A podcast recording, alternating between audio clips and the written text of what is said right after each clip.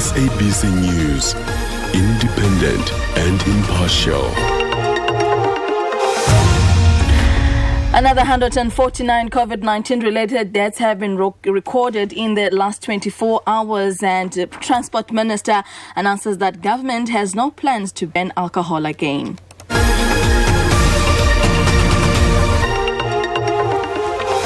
It's thank you to the breakfast team. Good morning and welcome to the news at 8. The health department says 149 COVID 19 related deaths have been recorded in the last 24 hours, bringing the national death toll to 13,308. The department says a total of 613,017 people have now tested positive for the coronavirus. Most of the infections are from Gauteng, which accounts for almost 207,000 cases. The SABC Zoleka Kodashe has more. Gauteng recorded the highest number of deaths at 54, followed by KwaZulu-Natal with 35, the Western Cape 18, Mpumalanga and the Eastern Cape both with 16 each, and the Northern Cape 10. Gauteng has a total of 3,334 fatalities, behind only the Western Cape with 3,763.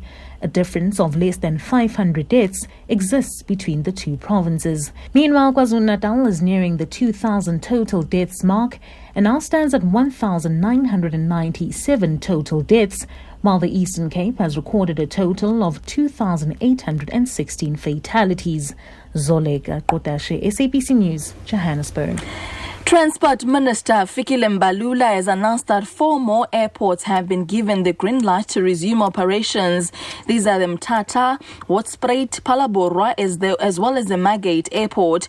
They join 14 other airports already permitted to operate.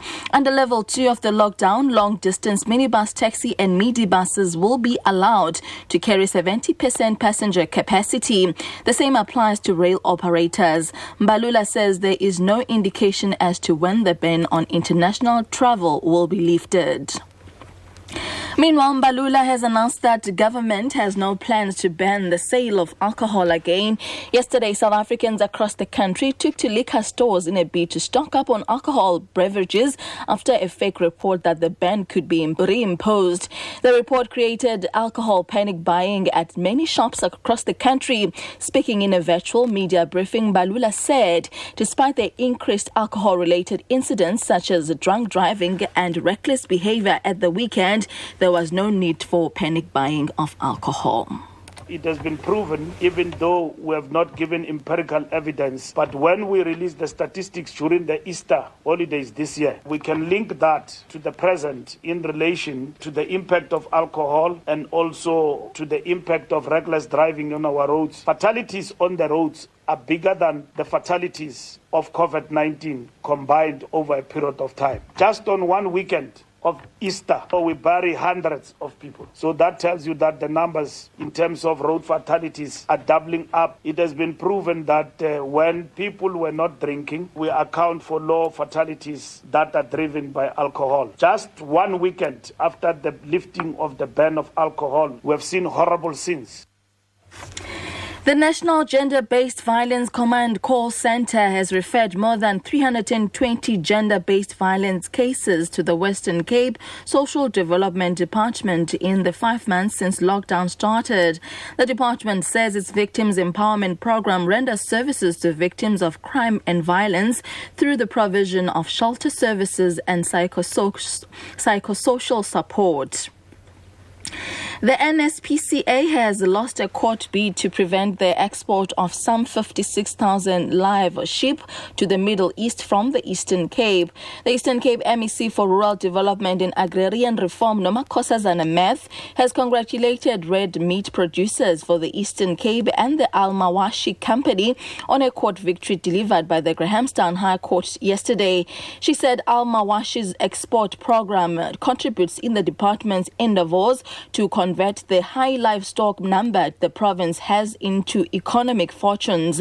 The recent exports has been done to the Middle East and other parts of the world have started helping the province's farmers to realize value from their livestock, particularly in the sheep emerging farmers.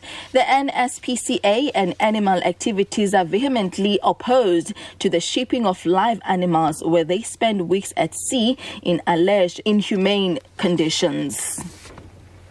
On that note, now take a look at the financial indicators. The rand is trading at 16 rand 83 to the dollar, 22 rand 11 to pound, and at 19 rand 89 to the euro.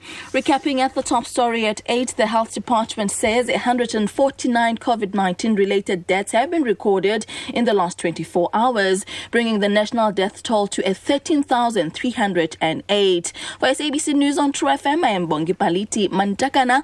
More news at 9.